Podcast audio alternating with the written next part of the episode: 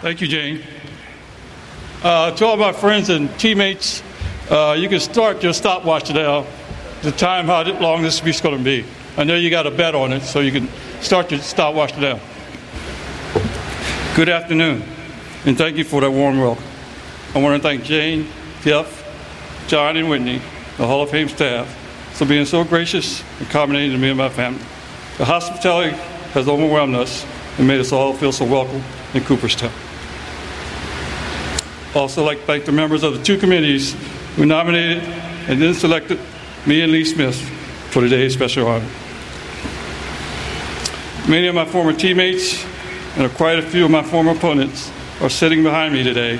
Thank you for making baseball the greatest game of all and for pushing so many of us to accomplish beyond our dreams. Congratulations as well to today's honoree, Roy Halladay and his wife Brandy, Mike Mussina, Mariano Rivera, fellow DH Edgar Martinez. It is a humbling and a great honor for me to share today with you, each of you. Somewhere, someplace in my career, I acquired a reputation for not saying much. I'm not sure why. Maybe it was May 9th, 1984, when my home run ended our 25 inning game to beat the Milwaukee Brewers. When a writer approached me post game at my locker, one asked Harold, It appeared you got all of that one. Evidently, I said, and perhaps the reputation was born. My journey started in a small town on the Maryland Eastern Shore called St. Michael's. I owe a debt of gratitude to this entire close knit community for help raising me as a child and as a teenager. St. Michael's for me. I would not be where I am today in baseball or in life without so many people from St. Michael's who cared, cared enough to do more in their respective part to help a youngster like me, who may have had some athletic ability, but not a lot of us going on him from the 1970s. From teachers to coaches to town residents who showed me both kindness and discipline, I thank you all for what you've done for me.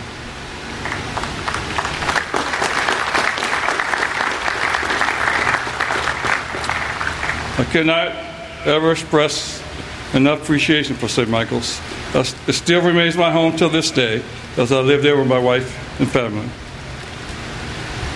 If I could leave you with one message this afternoon, it is always to give back to your community so the next generation can enjoy an even greater opportunity.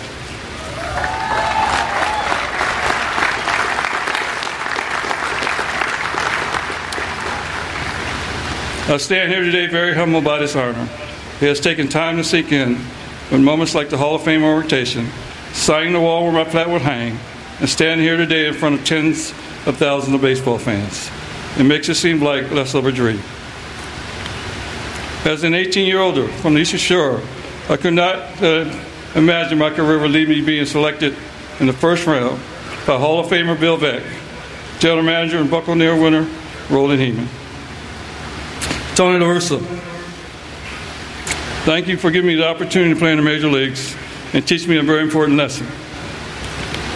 The game has always been played for the name on the front of the uniform, never for the one on the back.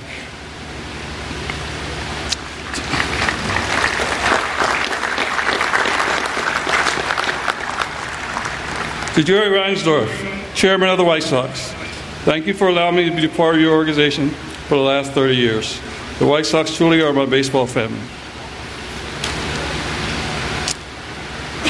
Baseball took me to the great city of Chicago, where in some sense I grew up with teammates like Greg Luzinski, Carlton Fisk, Ozzie Guillen, Greg Walker, Ron Kittle, and so many others.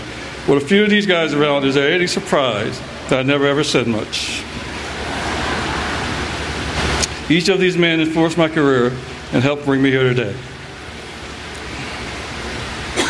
I owe a special thank you to former White Sox head trainer Herm Schneider, as well as his staff, Mark Anderson, Brian Ball, Alan Thomas, for keeping me on the field despite so many troubling needs.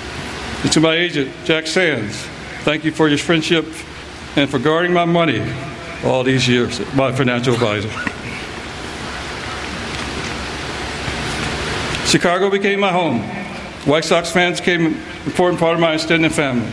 Driving in Division One of September 9, 1983 remains one of my career highlights. Chicago is a city that honors and appreciates hard work. I hope this is one of the reasons the White Sox fans connected with me now approach the game of baseball.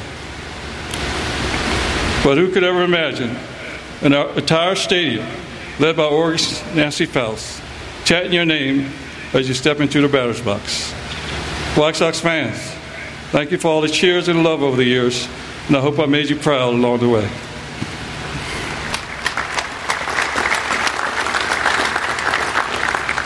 My baseball journey did take me to many other stops Texas, Oakland, home to Baltimore, and Cleveland. Before I ended my career back with the White Sox, where as a bench coach on the 2005 team, we claimed the city of Chicago's first World Series in 88 years. What a celebration for 2 million White Sox fans on State and Wacker. I stand here today very appreciative of all the people who helped me reach to this point in my baseball career. Many are friends for life. I cannot thank them all, and I honestly look forward to personally thanking each, each of them with a handshake and a hug. But know how much I appreciate what you have done for me.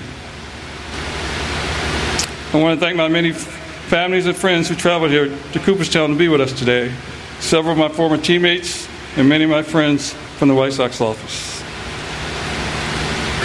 As I mentioned at the start of my speech, I'm not an emotional man, except when it comes to family.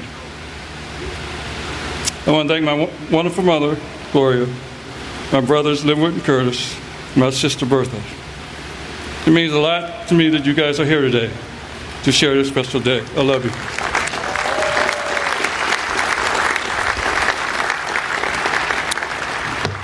To my beautiful wife, Marla,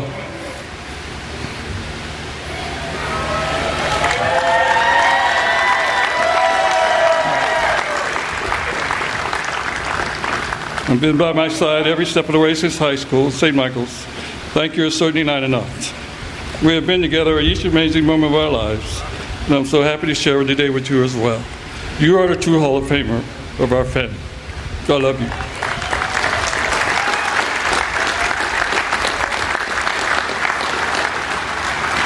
To my children and their spouses, Antoinette and Charles, Brittany and Josh, Harold Jr. and Kalia, Courtney and Andrew, as well as the next Baines family, our grandbabies. Marley, Camille, Madison, I love you very much. While baseball often took me away from you far too long, the game has given us a lot of so many special shared moments, memories like today. I'm very proud of the caring people you have become. Your presence here today makes my journey complete.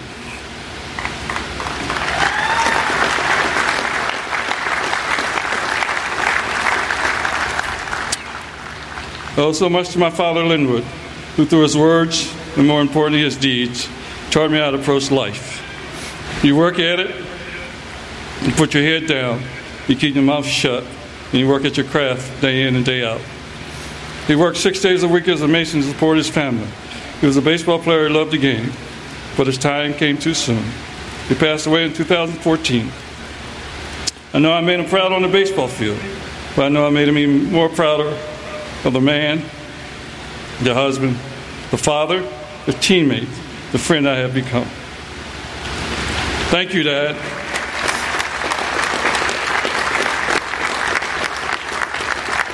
Thank you, Dad. And while you're not here today physically, we all know you are here in spirit, proud as you can be. So, in the end, when you ask me why I never up was been outspoken, or said very much. Think of my dad and the lesson he passed on me many years ago, often as we played catch in the yard. As he taught me, words are easy, deeds are hard. Words can be empty. Deeds speak loudest, and sometimes they echo forever. Thank you.